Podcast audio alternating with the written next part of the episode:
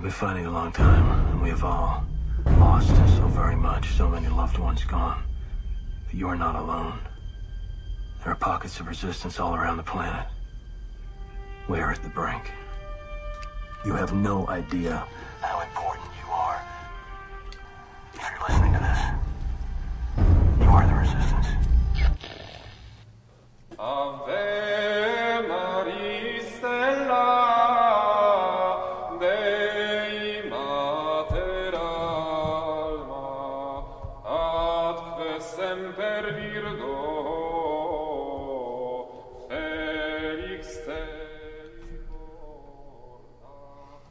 Everybody, Steve Sons Fidelity coming at you once again with Nathan Meffert of the Saint Maker. Nathan, welcome back. How you doing?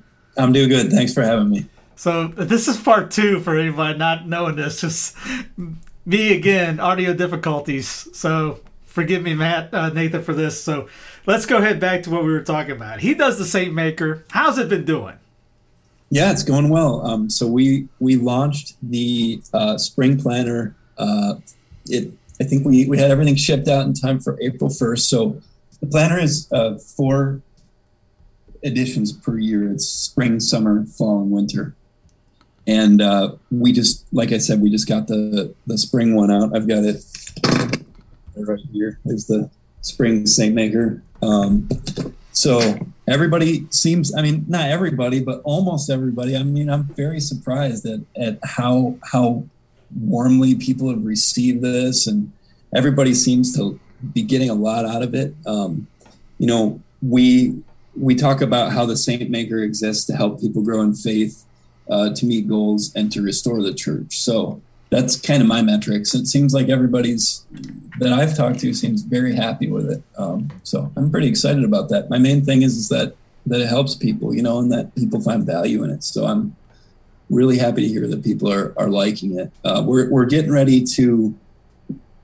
I have a I have a bunch more being delivered for the summer planner in just a few weeks here, so just staying busy, you know. Yeah, we'll bring up the summer edition uh, later on and the uh, little contest or challenge that you got on your website. But uh, you want to talk about Pentecost. Your wife wrote a blog on Candlemas about all different things you can do as a family, traditions that we forgotten about, etc.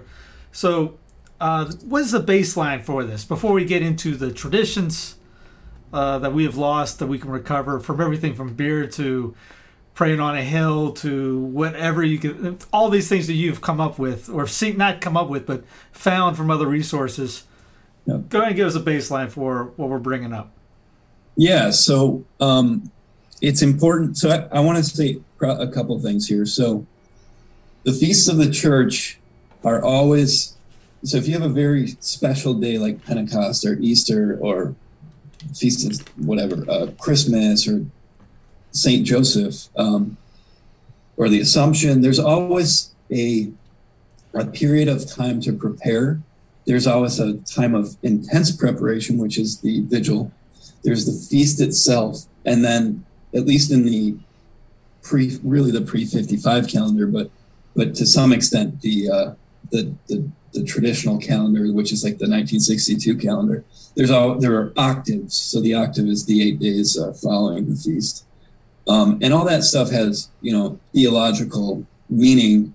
But one good way to think about it, like I said, is just a time of preparation, a time of intense preparation, the feast itself, and then the octave would be the sort of time of integration. That's how I think about it. Um, so, so Pentecost. We'll just talk a little bit about what Pentecost is, and um, and some some other kind of useful information and facts kind of surrounding it that that'll help kind of contextualize what we're going to get into next. Um, Pentecost is the event that happened. So Easter happens. Well, Christ is crucified. He dies on Good Friday. There are three days of, of time that go by. There's Easter. Easter, he's resurrected. And then he's with us. He's with the apostles for 40 days. Then the next event is the ascension. So he ascends into heaven. And then 10 days after the ascension is Pentecost. So a good way to think about Pentecost is that it's really the, the completion of the work of redemption. He dies for us. He has to die. He, he has to be resurrected. There has to be a time when he's uh, back on earth preparing the apostles for this specific event that happens at Pentecost, which is the coming of the Holy Ghost. So um, I think that when, when you think about Pentecost, you can really just think, you know, Christ ascended.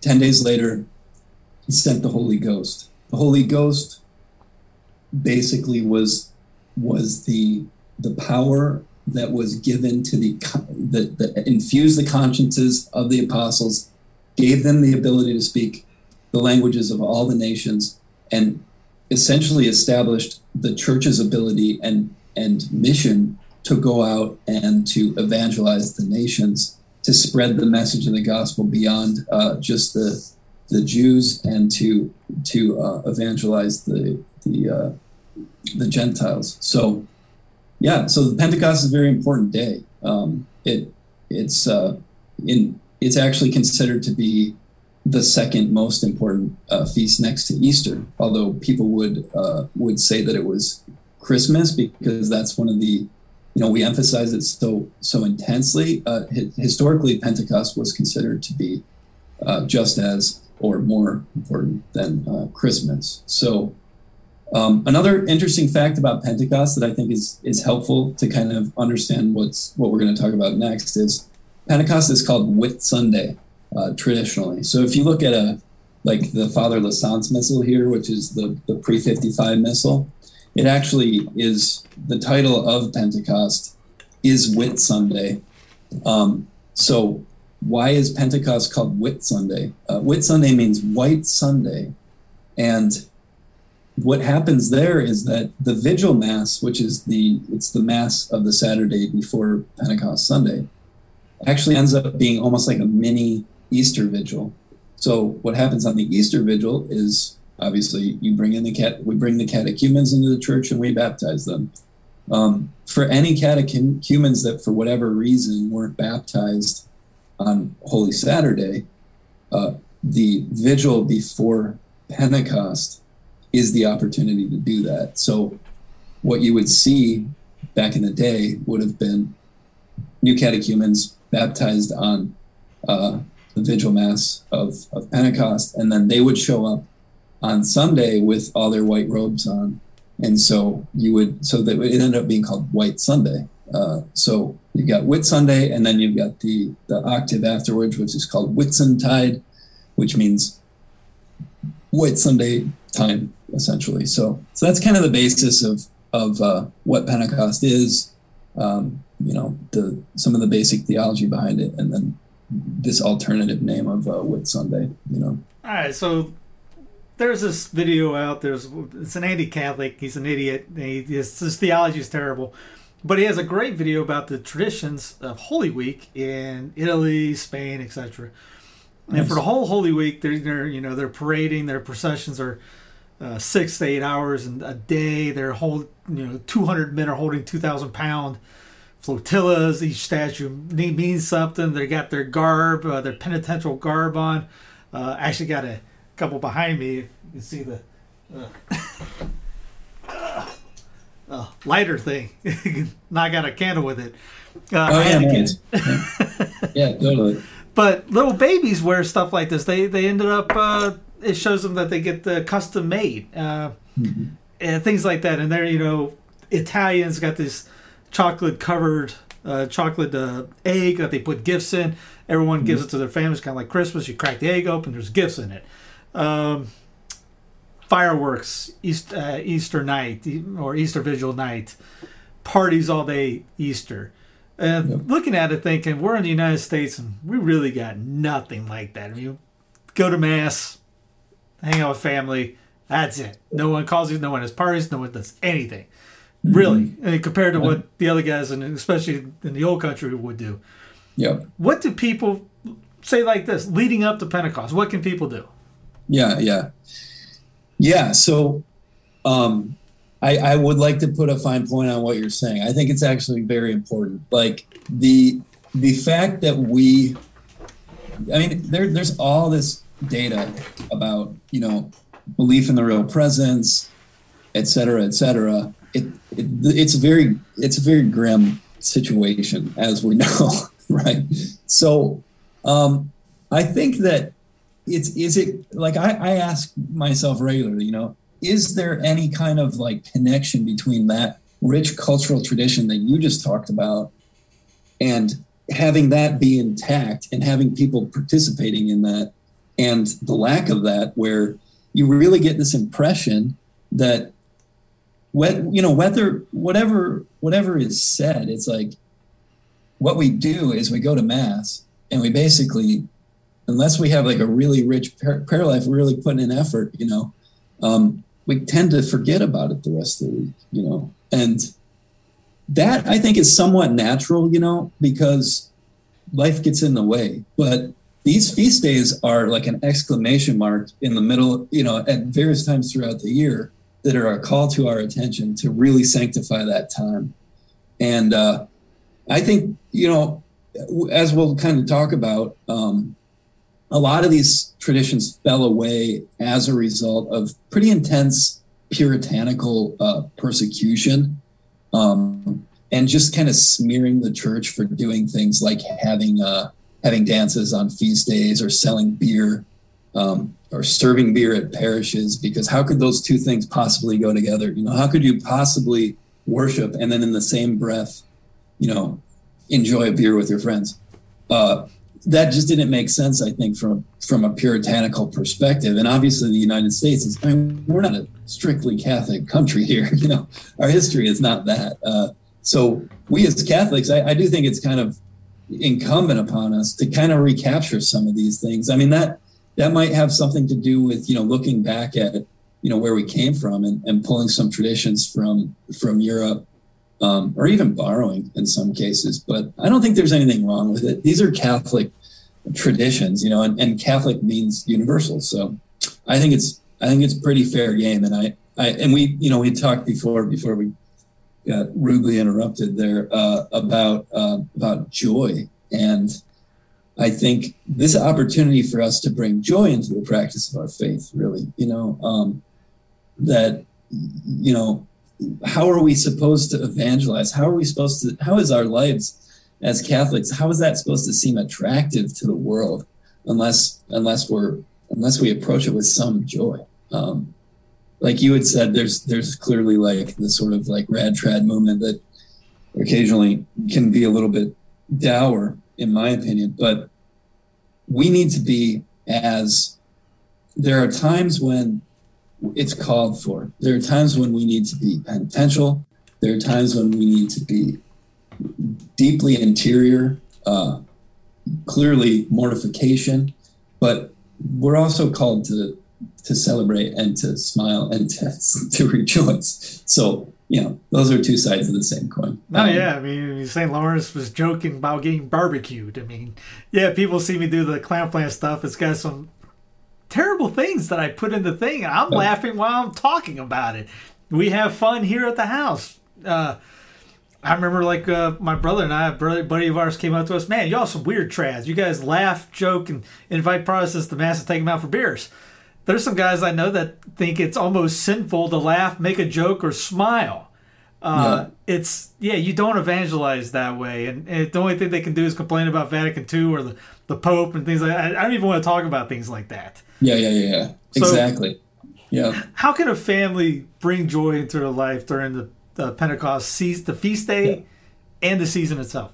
Yeah, yeah. I like what you said about you know just wanting to talk about Vatican II. I think that's part of this thing too. You know, I just I'd like to provide you know over the course of this conversation, like you said, just some real practical tips for uh, for bringing joy and uh, you know just to get away from that. I mean yeah, there are problems, but there's so we have such a rich tradition here. So, anyways, we've hit all the problems. Everybody knows about the problems. Yeah, There's yeah, books yeah. written I've about heard the it problems. a million times. Exactly. That's what the internet's for. yeah, let's talk. Let's talk about the problems till the second coming. That, that, that works yeah, out. Yeah, exactly. all right. Anyway, so we'll get into it. So, yeah. So, like I said, there's a time of preparation. So, another kind of theological point here is that um, you know when Christ ascended, which we actually celebrated yesterday, uh, that, was the feast of the Ascension. We're talking on May 14th here, which is Friday. So, um, of course, the Ascension is celebrated, you know, in the traditional calendar, and then the Ascension is, com- I think, commemorated or celebrated on Sunday in the new calendar. Just, uh, just the, even the though- USCCB did that because the Yeah. quote unquote Americans uh, were it was too hard for them to go to mass twice this week. Yeah, it's hard. That was, that was the reasoning behind it. Yeah, yeah, yeah. Um, maybe for yeah, yeah. So yeah, so but the proper day is the Thursday. You know, is was yesterday. So in the time between Thursday and the vigil of Pentecost that Saturday, there's an opportunity to pray a novena, and and something that's that's neat about, like I said, there's a theological note there, which is that Mary and the apostles went to the upper room immediately after the ascension, and they spent those next nine days praying. So actually, that time was the original novena. So that's a perfect opportunity for us to also unite our intentions to you know that tradition of the church as well. Um, so, like I said, I think I mentioned it. The the novena to pray is the novena to the Holy Ghost, um, and I'm actually gonna I'm going to assemble a list of resources for for viewers of this podcast uh, at our website stmaker.com forward slash pentecost so there's going to be links to all this stuff there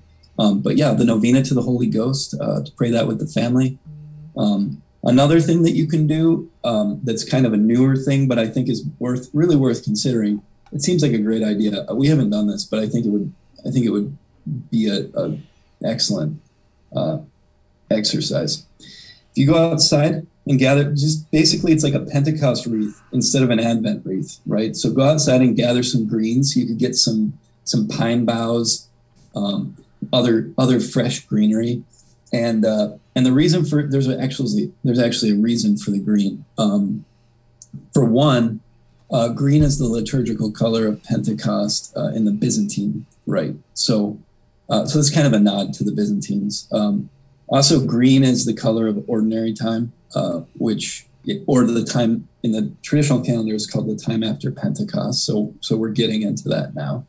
Um, and then green is the is the color of new life. So um, so get some greens and then get I would say set, get seven uh, red candles and set it up in the form of like a wreath. And then I would then every night in the seven days leading up to uh, the vigil, including the vigil, um, light one of those candles. So you'd be praying the novena you'd light one of the candles. And then there's a book that I want to recommend, which is called The Seven Gifts of the Holy Spirit by Kevin Vost. Kevin Vost is an excellent Thomistic thinker. He's his book, the all of his books. Um, I don't have any here. Uh, all of his books are very rigorous, but very readable. Uh, they're all. It's just.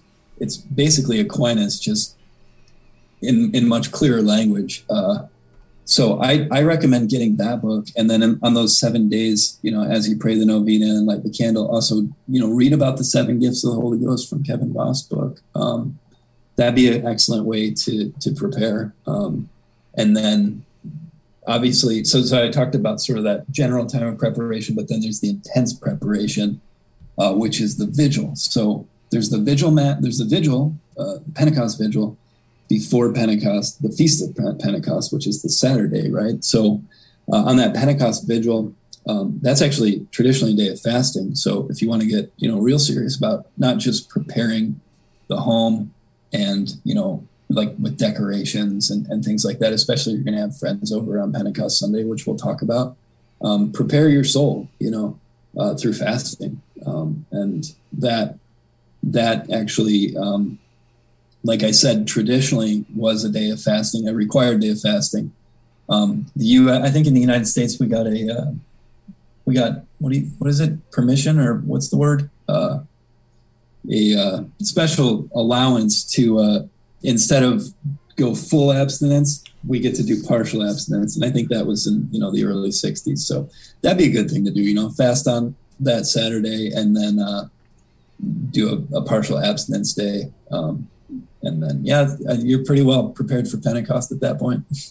Okay, so Pentecost comes, you go to Mass, you come back with some uh, traditional ideas, drinks wise, food wise, party wise, ideas Yep. to, to to celebrate the day. Yeah. Um, so yeah, so you go to mass, you, you come back.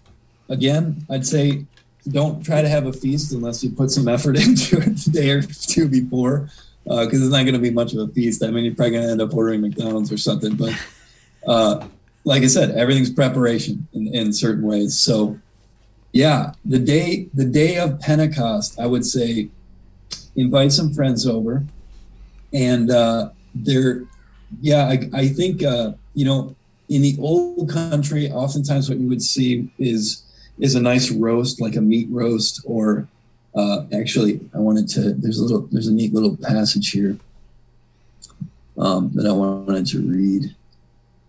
Uh,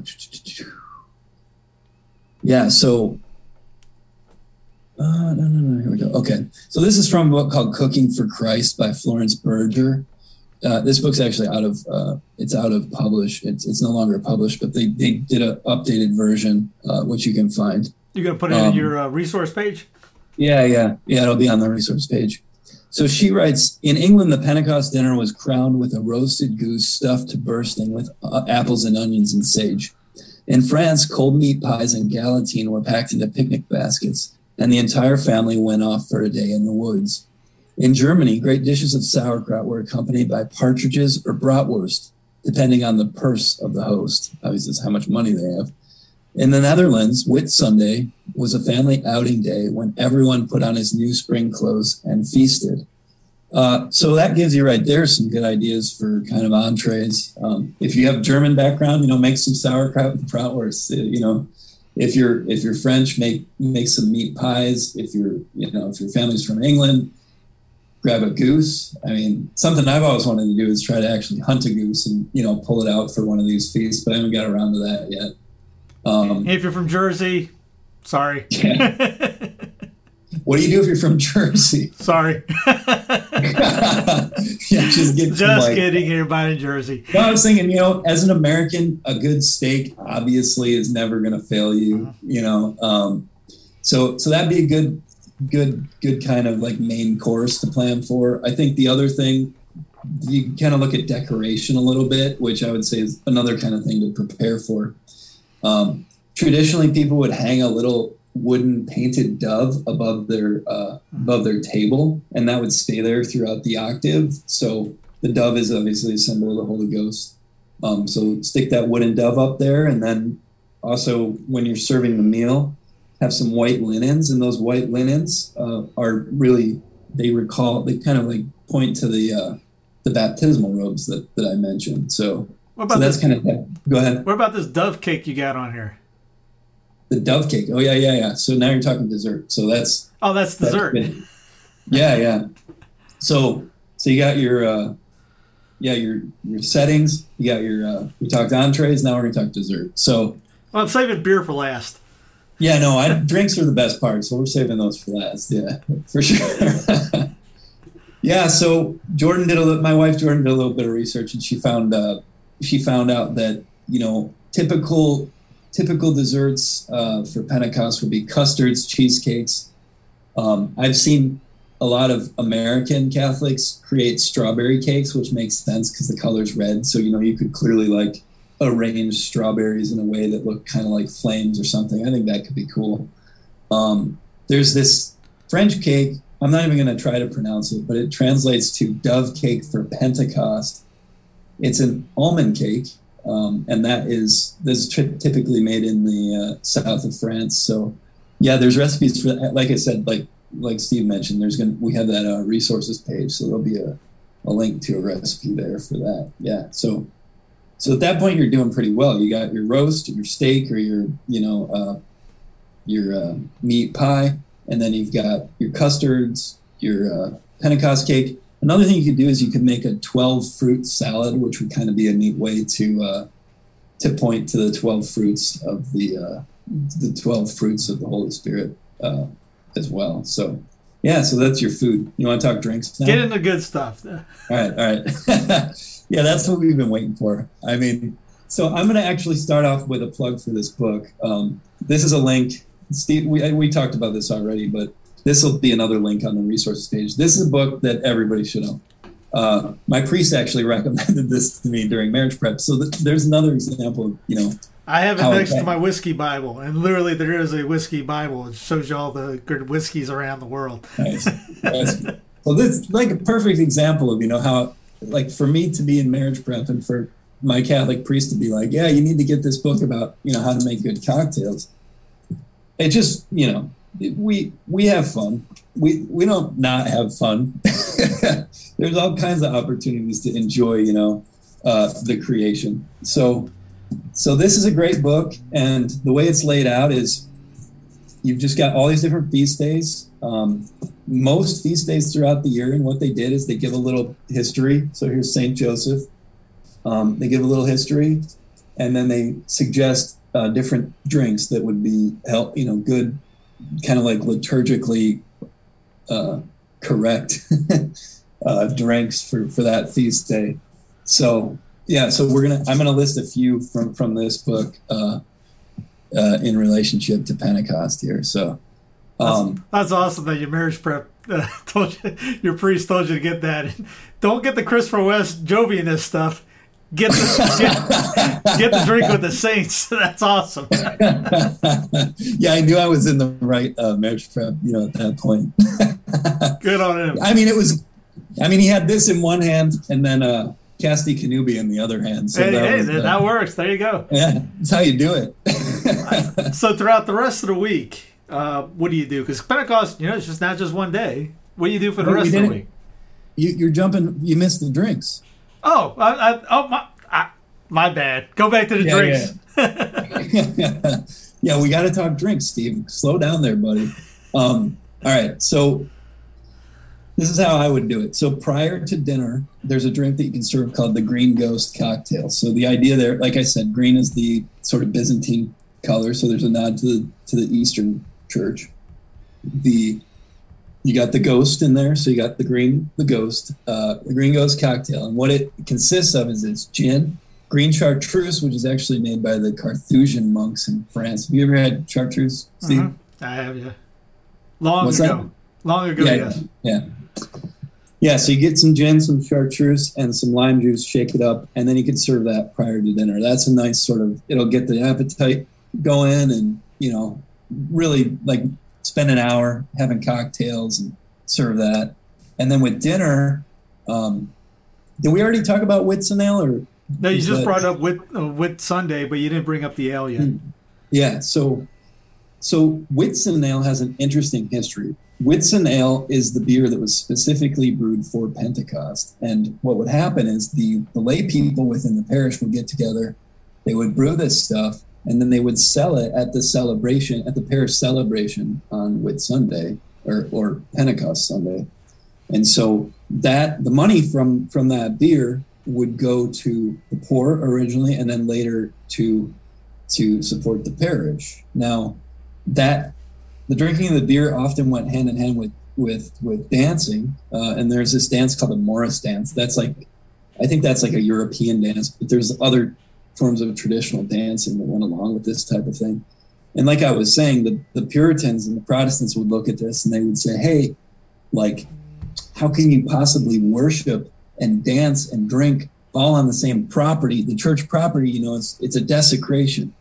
And so that was used as a smear against the church. And over time, a lot of this stuff kind of fell out of favor. You know, I mean, it's basically politically incorrect kind of, you know, thinking. Um, but Whitsun Ale was the was the beer that was served. So Whitsun Ale is still available. Um, there are breweries throughout the United States that that still make it. Um, shout out to Arcadia Brewery in Grand Rapids, which is in my neck of the woods.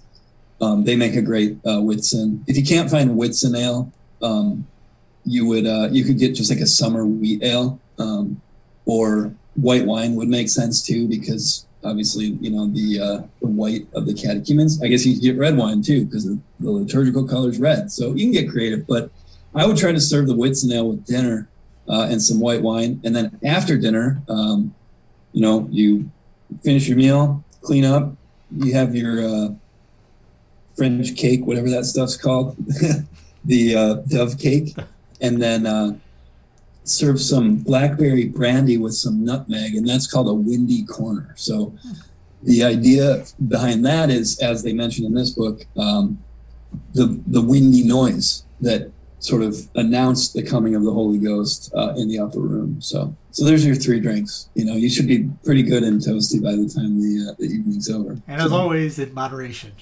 In moderation, yeah, of course, of course. So what would uh, otherwise you're just going to be back at back at the confessional, you know, and that's nobody wants that. Do you have anything for the rest of the week, for the whole week in general, lead, uh, for the octave? Yeah, definitely. Actually, um, something I wanted to kind of point at here about the octaves. There's a real interesting history. Uh, the prior to um, 19, let's see, I think it was prior to yeah, prior to 1955, there were actually 18 octaves celebrated throughout the year. Um, and if, like I, this this missal, the Father of the Science missal has, I haven't counted them, but I, I believe all the missals are present, or sorry, all the octaves are present. Um, and in 1955, Pius XII um, re- reformed the liturgy, and that was that was when the uh, the old Holy Week was replaced with a kind of revised Holy Week, um, and then there were quite a few other changes, but it wasn't quite um, it wasn't quite uh, you know that, that was sort of the beginning of the of the uh, of the liturgical reforms that that happened leading up to Vatican II, but some, one of the main changes that was made in 1955 was that uh, 15 of those octaves were removed. So all we had left after that was Pentecost, uh, Easter, and Christmas. Now, with Vatican II, uh, Pentecost was removed. So the Pentecost octave doesn't exist in the new calendar. It does exist in the sort of in the 1962 calendar, and then all the other octaves exist in the pre-55 calendar so even though you know we're not celebrating it uh, in the in the current form of the mass i would definitely encourage people to just whether you attend a traditional parish or not just take those eight days and and do some reflection and uh, and and really you know try to try to recognize and celebrate that that something huge just happened um, so I think that's kind of like an interesting history. Um, in terms of stuff that you can, yeah, do uh, during the octave, um, I would aim to read the daily readings. Um, there is a prayer, the Veni Creator Spiritus, which is actually um, recited during the Pentecost Mass. Um, actually, as a side note, um, if you recite the Veni Creator Spiritus on Pentecost, um, you can get it. You can actually gain a uh, plenary in uh, plenary indulgence um, through just basically. If, if, people don't know what that would be, you you essentially you know you want to go to confession uh, sometime around then. You want to re- recite the Veni Creator Spiritus on Pentecost, receive communion, um, pray for the intentions of the Pope, and uh, and just really try to detach yourself from sin, which is obviously the hard part. But uh, all that stuff could be done on the Sunday of Pentecost if you wanted to to get that indulgence. But the the the reason I brought up the Veni Creator Spiritus is because you could go ahead and pray that um, you know every night around the Pentecost wreath, um, which we you know set up in the days leading up to Pentecost. So you know gather the family uh, during the octave, read the daily readings. Uh, pray the Veni Creator Spiritus, and then there's also a meal blessing, which I'm gonna let me find that real quick here. Uh, there's a meal blessing specific to Pentecost. Where'd that go? Oh, uh, I don't know. I, I can't. Oh, here it is. Okay. Uh, I'm not going to attempt to read it in Latin, uh, so I'll I'll read it in English. Uh, the Spirit of the Lord has filled the world, Alleluia, and that which contains all things knows every language spoken by men, Alleluia. So that's the first couple lines from the introit of the uh, Pentecost Mass. It's also Psalm 67. Um, so that'd be a good thing to read at night uh, with the family. And then, uh, yeah, or, or, I'm sorry, not to read at night. That's at the meals. Um, would you uh, do Yeah. the Morris dance every day. the Morris dance every day. I don't know about every day. Or watch the Baltimore Orioles. Uh, yeah. So what Steve is referring to, there's this dance called the Morris dance. That was like an English dance, uh, a traditional dance uh, that was typically, like I said, performed on Pentecost Sunday uh, as they were drinking Whitsun ale, which uh, sounds pretty good to me. I mean, uh, you know, there's a another book I wanted to reference since you brought up the Morris dance uh, is this book. This is. Uh, have you seen this book, Steve? yes, I have it. Yeah. Yeah, it's a great book. Um, If no one knows Maria about it, it's the Song of Music, people. Yeah, yeah, Marie Von. She's the Sound of Music lady. Uh, she's also my wife Jordan has read all of her books at this point, and and the Von Trapp family is just amazing. Maria Von Trapp is, I mean, she I don't she's like my she's like my Catholic woman hero. I mean, she's she's she's amazing. Uh, she's an amazing lady. I mean, they, the the way they responded to to Nazism and the way that they established a new life in the United States and and tried to bring the traditions from the old country over here. I mean, they're really like role models for that type of thing. Um, but in terms of dancing, she's like really keen on dancing. Uh, she writes, um, although America is spoken of as a new country, everything American once came from an old country. It would be most interesting and rewarding if every family would search earnestly for the folk dances of its own people, its ancestors. Let us think of the wonderful entertainment at a parish party if people were to contribute a folk dance from their country, from the country their family came from. Of course, in the national costume. So there's a challenge for you, Steve. Yeah, you get a lot of trans that are hate dancing again with laughing anything else, but no, we're not talking about what you see on movies or the nightclubs or anything like that. We're talking about you know like Irish folk dancing, uh, Yeah. polka, I guess. I, I don't know the, Yeah, the yeah. Morris dance. Totally. Yeah, there's so there's a link to the Morris dance if people want to check it out. I thought it would be fun to just learn a few steps and just like, you know, try to teach it to your friends on the Pentecost. Are you able to show us the audience now any of that? You want can I share my screen? Can I do that? I, was Um, just throwing it out there. Yeah, yeah. I can't do that. I, am not technical enough that out. But yeah, check this. I would highly recommend this book for for folks. Uh, she's she's an amazing lady. Um, yeah, uh, yeah. The dancing thing. It's funny. Like the whole thing about um, about joyfulness. You know, I again, it's like. What what's the deal with just wanting to to cut that off at the root every single time? I I, I mean, I don't know. Another thing is like, how do you keep the kids involved? You know, it's like, Well, it's just like kids the would love this type of thing. just like throwing the baby out with the bathwater. We just if something wrong happened, we just throw it all out instead of hey, Yeah. let's get rid of the bad stuff in it and keep the good stuff. We just it's all bad. It's Yeah, we're not talking about like you know, like uh, dancing on the altar or something. I mean, you know, Yeah. we there was that video that came out recently, that whole like crazy dance. That did you see that? The- yeah, yes. I, Yeah. I tried to eradicate that out of my head, but I haven't worked yet. sorry, sorry. I think I need to get some Whit with Sun Ale to, to help me Totally. with this.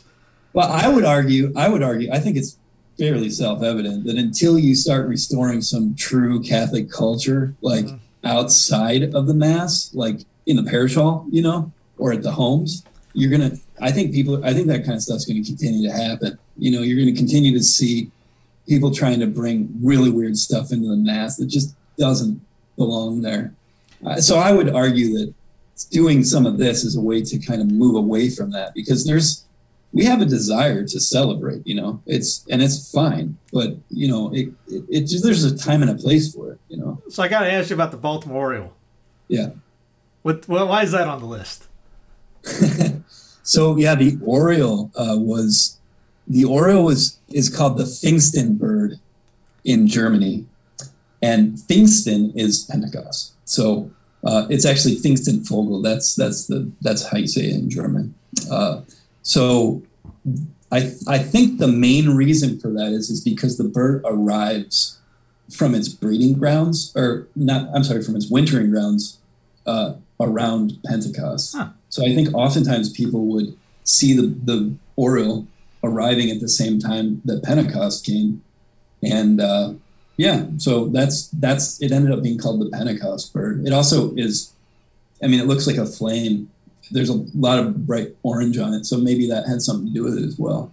But uh, yeah, we have an oriole in this country, uh, and so I was one of the things that I, I have on the list here is to to learn to identify the oriole, uh, which there's a link. There'll be a link in the resources. You can learn to to identify the sound. You know, I was talking about things that that get kids sight.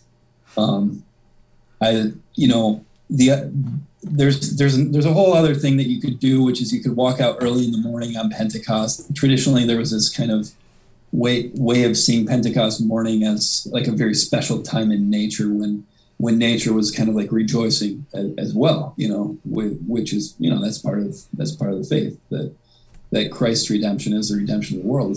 It, he he sanctifies everything. So. Um, my suggestion was, yeah, walk out in the morning on Pentecost and uh, and you know enjoy the morning. Say your morning prayers outside, and if you have kids, teach them to identify the sound of that bird, and and maybe to identify it by sight, and they can listen for it on the way. On the if way you watch the play. baseball team, their official sound is choking. yeah, yeah, totally. Yeah, don't don't make that sound. All right, well, talk about your summer edition coming out. Yeah, let me just quickly say one other thing about this, the octave, real quick. I, I won't get into detail on it, but it's important. I think it's good to mention um, Ember Days. There's there's Pentecost Ember Days in the midst of the Pentecost octave. So, and the reason for that is, well, there's always Ember Days every season, and and basically Pentecost uh, Ember Days are a time to kind of be thankful for the harvest, um, specifically fruits and and plants that are used in the liturgy. So wheat olives, grapes, and flowers. Um, Pentecost is the time to, to to give thanks for the uh, the wheat harvest because that's when the winter wheat is is uh, becoming ripe, and so the wheat is obviously used to make the Eucharist. So um, that's Ember Days is Wednesday, Friday, and Saturday, and those are days of fasting traditionally. Um, in addition to giving thanks for the harvest, it's a time to pray for priestly uh, ordination or you know priestly vocations. Um, actually, that Saturday after Pentecost um, was traditionally the the time when most of the priestly ordinations happen. So even though you're in a time of sort of celebrating the coming of the Holy Ghost during that octave, it's also a time to fast and to really unify ourselves spiritually with the the new the new uh, ordinations. So I would definitely recommend that uh, you know, if people haven't haven't uh, haven't uh, celebrated, I guess you could say Ember Days. Well, there there's your there's your penitence in the midst of joy right there. Uh-huh. You know? so, exactly. Yeah. So, anyways, you yeah you were asking about the summer. Yes, uh, so, promote your uh, summer planner and uh, how many what uh, what the contest is, the challenge. Yeah, yeah, yeah. Um, yeah. So we're we are in the final stages of our pre-order um, for our summer Saint Maker planner. So if you guys haven't seen my the original interview with Steve, we went into detail on how the planner works. Uh, but this is the Saint Maker right here. This is the spring version.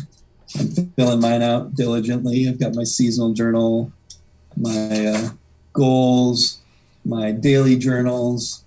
One thing that I'll just quickly point out that's very much related to what we're talking about here is uh, the uh, devotions for each month. So there are three months in each planner, um, and the, each of these boxes represents a feast day. So right there, you can see. Can you see that? See, uh-huh. yeah. Pentecost, and then we've got the octave of Pentecost, and then we've got Ember uh, Pentecost Ember days. So those are all things that we've you know gone over, and that's part of why I wanted to do this because although there are tips here on how to how to celebrate the uh, feast days, we can't go into a ton of detail. So I wanted, I was hoping this could be a, you know, a resource that people could keep coming back to um, to celebrate Pentecost. But anyways, yeah, if you want to do more kind of structuring of your time with feast days and and meeting personal goals and and just really developing a, a deep prayer life, I would say check check out our Saint Maker Catholic Life Planner.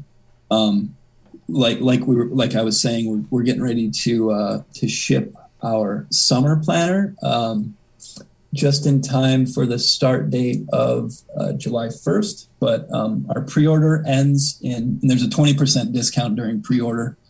Uh, that ends in about 20 days. I can't remember exactly. 17 days, 10 hours, 33 minutes, and five seconds. 17. Yeah, we got a countdown on the I was counting. Steve's just got it up constantly, and just watching it. Yes.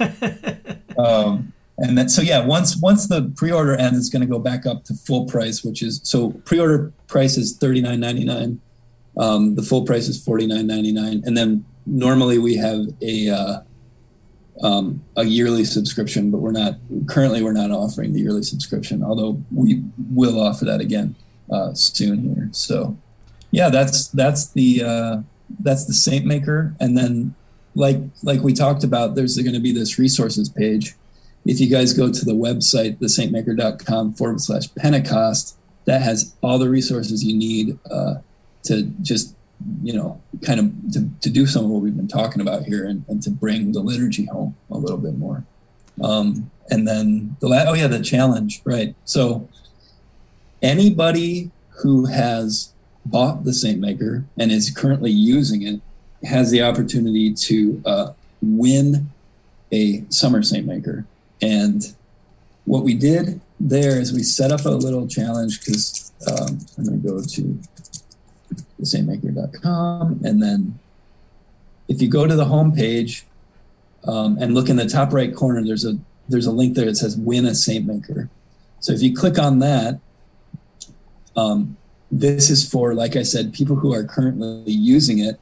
Um, if you if you enter that contest, we ask you to submit a photo of yourself using it, to, to leave a testimonial, and uh, to potentially send us like a little testimonial video. So, you know, you want to go the extra distance, you want to enter yourself in the contest and potentially win a win a Saint Maker. That's the way to do it. And the URL there is, other than going to the homepage and clicking the link, uh, saintmaker.com forward slash challenges. So that's the deal. Very good. Well, submit your entries and uh, win yourself a win yourself a copy, or buy one and win one, and then give it away to another friend of yours. Yeah, do do all of it, all the above. Nathan, I appreciate you coming on. That was very good. yeah, good talking to you, Steve. I enjoyed it. And we'll do it next time. I'm sure. What's, what's the next season? Autumn or uh, you got one for the fall? I guess. Now, what's after what's after summer? Fall. Autumn, yeah, fall. yeah, we'll do something in the fall. oh, cool. All right, man. We appreciate it, and uh, yeah, talk soon. Good talking to you, Steve.